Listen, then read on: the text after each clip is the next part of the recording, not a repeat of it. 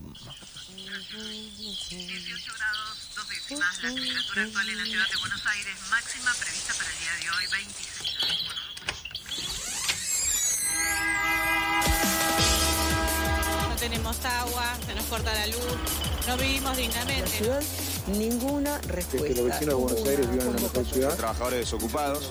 Estamos en el Ministerio de Desarrollo Social de la Ciudad de Buenos Aires. Hacer unas torres que denominan alto. Ustedes vivan en una mejor ciudad. Que los vecinos de Buenos Aires vivan en una mejor ciudad. Ninguna respuesta. Esto pasa en Buenos Aires.15 minutos pasan de las 6 de la tarde. Comentábamos recién que este lunes hubo una serie de acontecimientos aquí en la ciudad de Buenos Aires que tienen que ver con el extractivismo porteño y con la resistencia que oponen vecinos y vecinas aquí en barrios aledaños y en otros más lejanos, pero todo en el que tiene como epicentro esta política del gobierno de la ciudad de Buenos Aires. Está Fanu Santoro del otro lado del teléfono para contarnos un poco más. Fanu, ¿cómo estás? Hola compañeros, ¿cómo están? Bien, acá veníamos hablando un poco de la ansiedad que nos provoca la situación mundialista, que es un tema que nos atraviesa, pero que no vamos a... no vamos a ocupar todos los espacios. Imagínense cómo estoy yo, que soy una persona con graves problemas de ansiedad. No, claro, antes pedimos disculpas a las personas que padecen ansiedad realmente, ¿no? Pero... yo ya aprendí a reírme de mi ansiedad, es una gran salida esa, pero bueno, los partidos me están llevando al borde del paro cardíaco. ¿Los ves, Fanu? ¿Los ves todos? Seguido. Sí, tengo una cábala que es verlos todos en lugares distintos. Ah, buena cábala. Me gusta esa cábala. Me hubiese gustado aplicarla, ahora ya es tarde. A la mía me detuvo inmediatamente en mi cama para siempre. La única vez que intenté salir a verlo otro lado, se me quedó el auto, se apagó, se rompió, lo vi en la calle, listo, ya está. Bueno, ahí está, esa es tu cábala. Esa es mi cábala. Sí, por supuesto. Yo estoy como, soy una random de lugares donde ver el partido, ya visité todas las casas de mis amigas. Bueno, pero es cábala no verlo en el mismo lugar, entonces. Claro, sí, así que estoy viendo, pero se me están terminando los lugares, así que tal vez, no sé, voy a tener que viajar. Bueno, en San Cristóbal hay una plaza, cualquier cosa me decís y te venís para casa, Fanu. Dale, me gusta.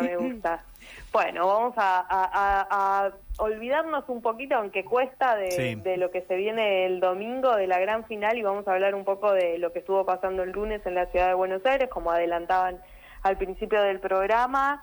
Hubo varios reclamos que tienen que ver con una resistencia ciudadana que se está gestando en la ciudad de Buenos Aires, formada por vecinas, vecinos, vecines, y bueno, hay tres factores principales, tres reclamos principales que tienen que ver con la defensa de la calidad ambiental, de la defensa del patrimonio de la ciudad y también, por supuesto, el impulso de la democracia participativa, ¿no? Porque sabemos que cuando hablamos de extractivismo urbano, cuando hablamos de espacios públicos, la opinión y la voz de los ciudadanos debe contar, porque así está especificado en nuestra Constitución y deben haber consultas participativas. Pero antes de empezar a explicar cuáles son los tres principales reclamos que sucedieron este lunes, para aquellos que no están en tema, cuando hablamos de extractivismo urbano estamos hablando de un proceso sumamente acelerado en donde se genera, donde lo primordial siempre es generar una ganancia, generar una riqueza de grandes corporaciones, de grandes empresas, ¿no? La especulación inmobiliaria, que lo que hace es, por supuesto, sobrepoblar de edificios, centros comerciales, la ciudad, anular los espacios verdes públicos, venderlos, privatizarlos, lo que, por supuesto, perjudica directamente a los ciudadanos, y también hace que muchos otros tengan que directamente irse de la ciudad.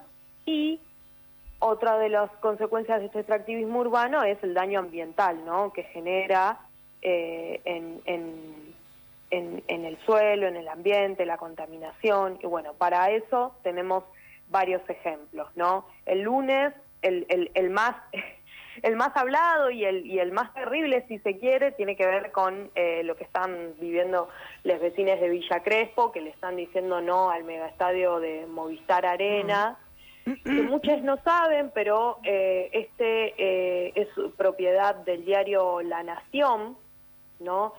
Acá, y bueno, lo que vemos es una connivencia importante entre esta gran empresa de multimedios con las autoridades de la ciudad de Buenos Aires. Esto es importante remarcarlo porque, bueno, estamos hablando de un mega estadio de más de 25.000 metros cuadrados, sí, es una locura, que tiene capacidad para 16.000 personas. Como para que se den una idea, es 2 veces el Luna Park. Es impresionante. No, es una locura. Sí. Yo cuando yo fui... Hemos ido y es una monstruosidad, sí, uno cuando entra ahí. Es una monstruosidad realmente. ¿Sabes que yo fui la primera vez al Movistar a vacunarme? Entonces estaba vacío. Y cuando entré, como... No podía creer el nivel, el tamaño de ese lugar. O sea, yo no sé si había habido antes recitales, la verdad, pero es inmenso. Es un monstruo. Uh-huh. Es un monstruo. ¿Y tienen idea de dónde salió, cómo se construyó? ¿Saben algo de eso? Porque creo que los voy a sorprender. No. Bueno, les cuento. Se construyó en tierras públicas que fueron cedidas por la legislatura porteña. Claro, son terrenos ferroviarios, ¿no? Porque están ahí al lado de la vía. Claro. Son tierras públicas. Que primero, en una primera instancia fueron cedidas por la legislatura porteña al Club Atlanta. No tengo el dato de en qué año fue esto, pero bueno, se los debo. Prometo averiguarlo para la próxima. Que a su vez se lo cedió en comodato al diario La Nación. Uh-huh. Además, no paga impuestos de ABL, está exento de pagar impuestos de ABL por 40 años, mientras... el resto de las personas comunes, ciudadanos comunes, tienen que pagar todos los meses impuestos carísimos, que ya sabemos lo que representan, ¿no? Y que aumentan. Sí. Como si le faltaran privilegios, ¿no? A un grupo como La Nación para hacer negocios. Imagínense, ¿no? ¿Por qué no? ¿Por qué no deberían pagarlo, ¿no?, si están haciendo uso además de tierras públicas? Bueno, los vecinos autoconvocados de Villa Crespo, por supuesto, se organizaron, están haciendo un montón de movilizaciones, cortes de calles para visibilizar su reclamo, porque lo que dicen es que han elevado un montón de denuncias y nunca tuvieron ninguna respuesta de parte de las autoridades del gobierno de la ciudad, y lo que están planteando es una mesa de trabajo con el gobierno de la ciudad para que cesen estos recitales, que haya topes semanales, y que se vote una ley que se cambie para que se cambie el uso del megaestadio para eventos deportivos, que es lo que era en su inicio, ¿no?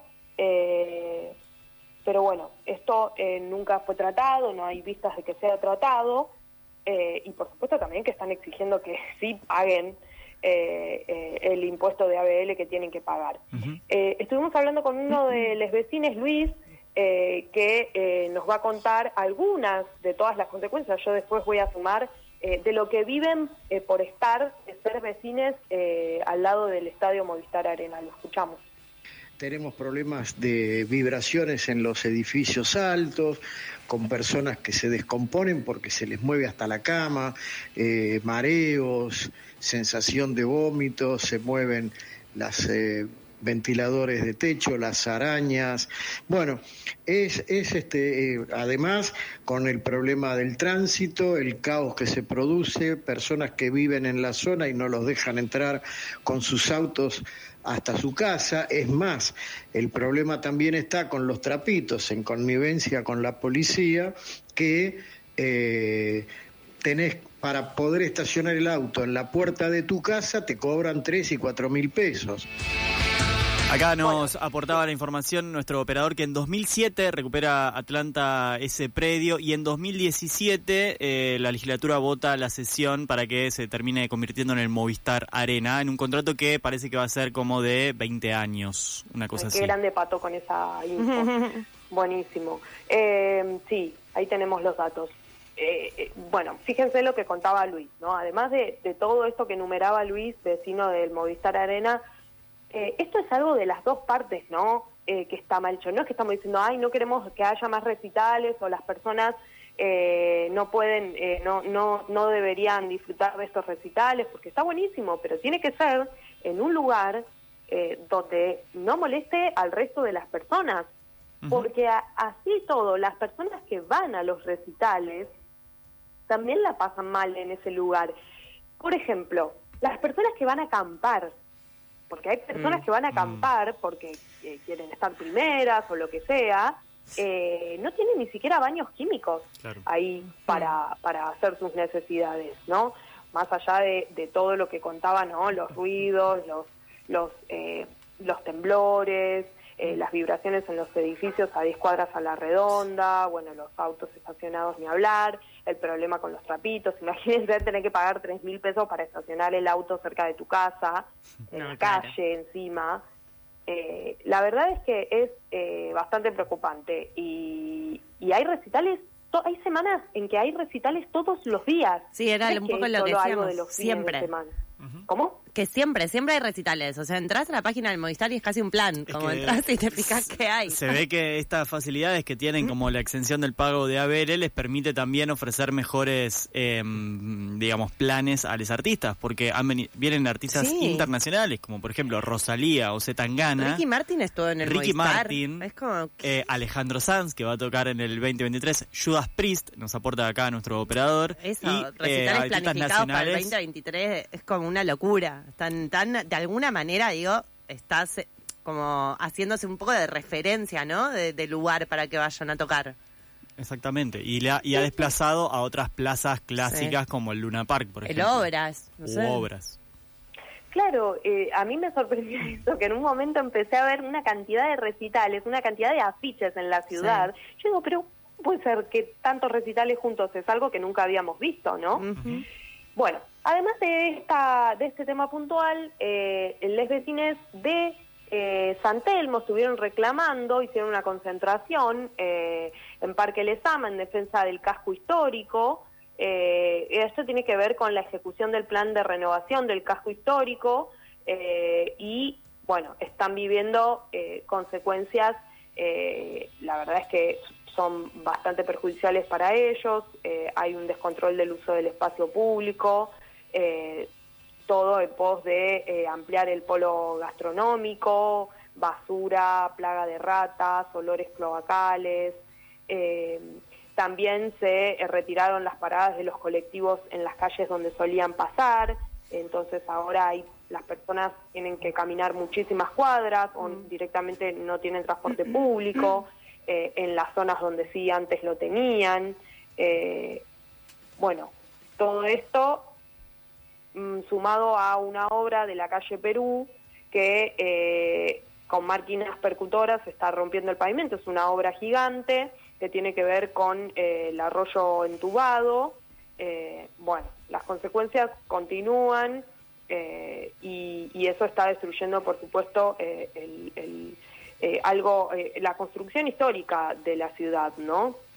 Uh-huh. Y por último, no me queda mucho tiempo, pero lo voy a hacer rapidito, es el último reclamo es el rechazo de la sobreconstrucción en la Comuna 11, que son los vecinos de Villa del Parque, Santa Rita y otros barrios aledaños, que estuvieron también reclamando para que poner un freno al aumento de la capacidad constructiva en esos barrios, ¿no? Que trae serios problemas con la presión del agua, la disminución del suelo absorbente. ¿Se acuerdan? El no se inunda más no existe, uh-huh, porque hay un montón de barrios que se siguen inundando, uh-huh, también la tala indiscriminada de árboles. Son todas obras que están deteriorando la calidad de vida de las personas en la ciudad, la calidad, contaminando el aire, el suelo, contaminación visual, sonora, obviamente que también, esto es muy importante decirlo, una invasión de ratas y cucarachas. Después están las demoliciones y construcciones que algunas quedan abandonadas o las obras tardan un montón y eso es caldo de cultivo para el dengue. La verdad es que hay un montón de reclamos que son graves porque atañen a la vida de las personas, a la salud y también al medio ambiente, al ambiente, así que bueno. Esos son los reclamos que estuvieron impulsando el día lunes. Bien, entonces esta serie de movilizaciones y reclamos de vecinos y vecinas en la Ciudad de Buenos Aires contra estos proyectos de extractivismo urbano aquí en la Ciudad de Buenos Aires. Fanu, nuevamente gracias por este informe. Nos encontramos la semana que viene en el último del año de esta temporada de La Revancha Random. Un placer, un abrazo grande. Abrazo grande y vamos el domingo, vamos ahí con calma, con lo que haga falta para bajar un poco la ansiedad y llegar por lo menos a, espero que 90 minutos. Un aceitito de cannabis viene bien, así que... consejos. Abrazo grande, Fanu. Beso.